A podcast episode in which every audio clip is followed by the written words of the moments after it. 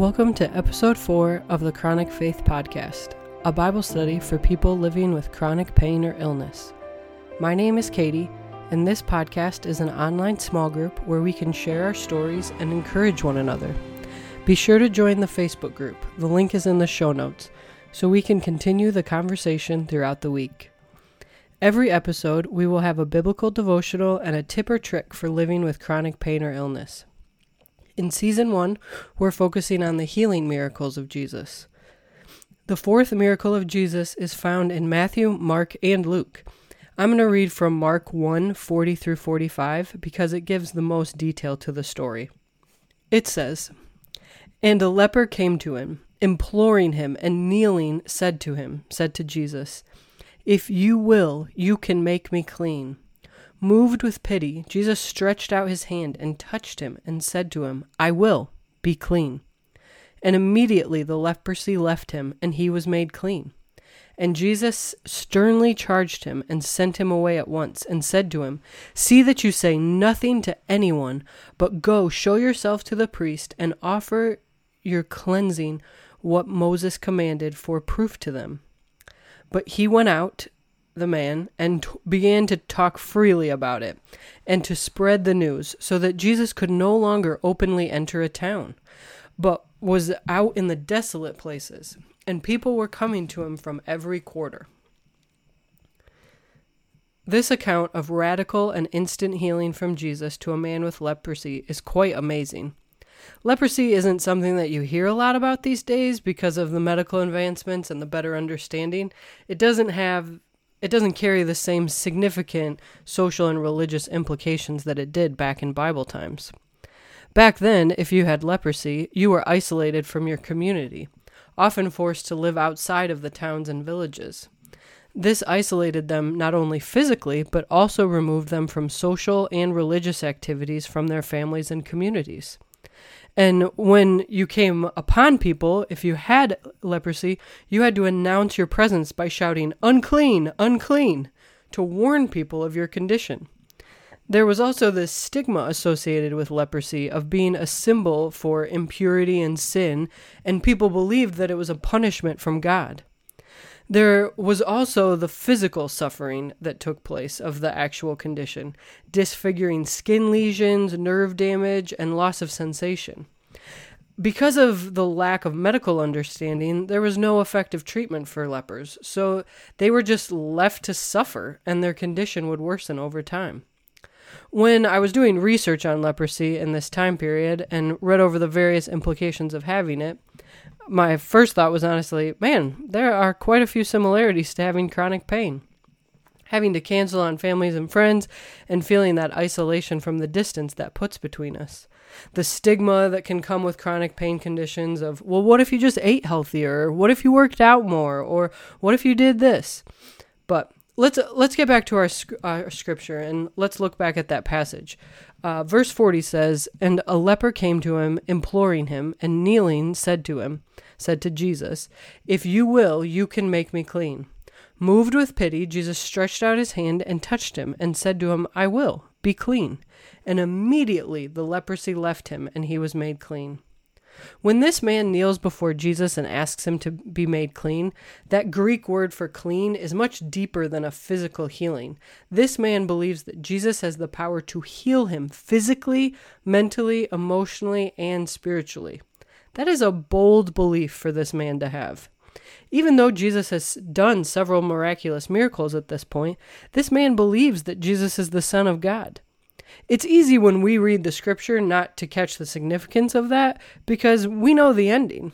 We know that Jesus dies, is buried, and conquers the grave uh, of death and sin, and after he rose three days later. But this man suffering with leprosy doesn't, doesn't know how the story ends. But he believed that Jesus was the only answer to his suffering, that Jesus could make him clean and put him in right standing and connect him back to his community that he had been isolated from. Right after Jesus heals the man, verse 43 says, And Jesus sternly charged him and sent him away at once, and said to him, See that you say nothing to anyone, but go show yourself to the priest and offer your cleansing what Moses commanded for proof to them. Jesus instructs the man not to tell anyone and go straight to the police the priest to follow the Leviticus rules and rituals for cleansing and proving his miracle. It's interesting to me that even though Jesus is the Son of God, he still respects the religious rituals of that time.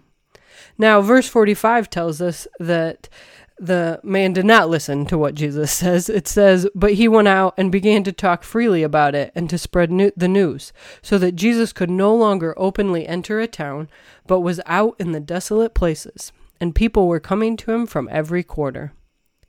The thing that sticks out to me when I read this is that at the beginning of the story, the man with leprosy was isolated from his town and community, and Jesus was in the city. And now at the end of the story, the man is restored back to the community and in the city, and Jesus is out of the town in the desolate places. Jesus was willing to trade places with the man so that the man would no longer feel lonely and isolated. The man was connected back to his community because of Jesus healing him. Now, Jesus can and does heal people instantly and radically in today's time. And he also heals people slowly and in stages.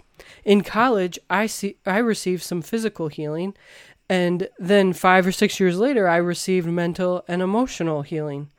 Jesus desires to draw close to us when we're lonely and reconnect us to himself and to others. Now, sometimes when I don't know what to pray, and when I'm feeling lonely or I'm feeling overwhelmed and I don't know what to pray, I turn to liturgies. Now, there's nothing fancy or special about these, it just kind of gives some words. And a book that I found is called The Lives We Actually Have by Kate Bowler. And I thought I would um, end our devotional time before going into the practical tip with reading from one of those uh, liturgies. This uh, liturgy is from the book, The Lives We Actually Have, and it's found on, um, it's on the topic of For When You Feel Lonely. So this is what it says. Let's just take a minute Take a couple deep breaths. God, there is a space here in my heart, in my life, I wish others could fill.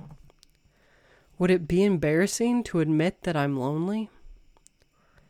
I need someone walking with me, whose eyes see what mine do whose ears are open to hear my thoughts, and whose heart can be cracked open a smidge more.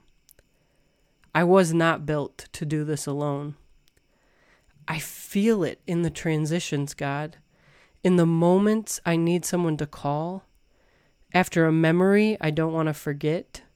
It feels like leaning back without knowing if I will feel the comfortable weight of being held. Could you remind me first that I am loved, that my needs aren't too much, that my personality isn't too absurd, that the details of my life deserve a record kept by another? Give me courage to look in the places, to risk reaching out, making plans with acquaintances who might turn into friends. Give me peace.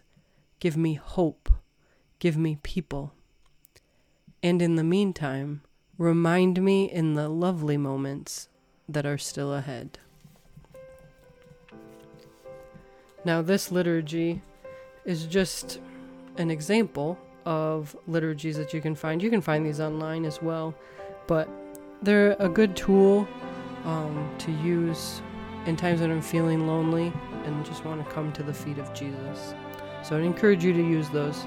But our practical tip for today's episode is very practical.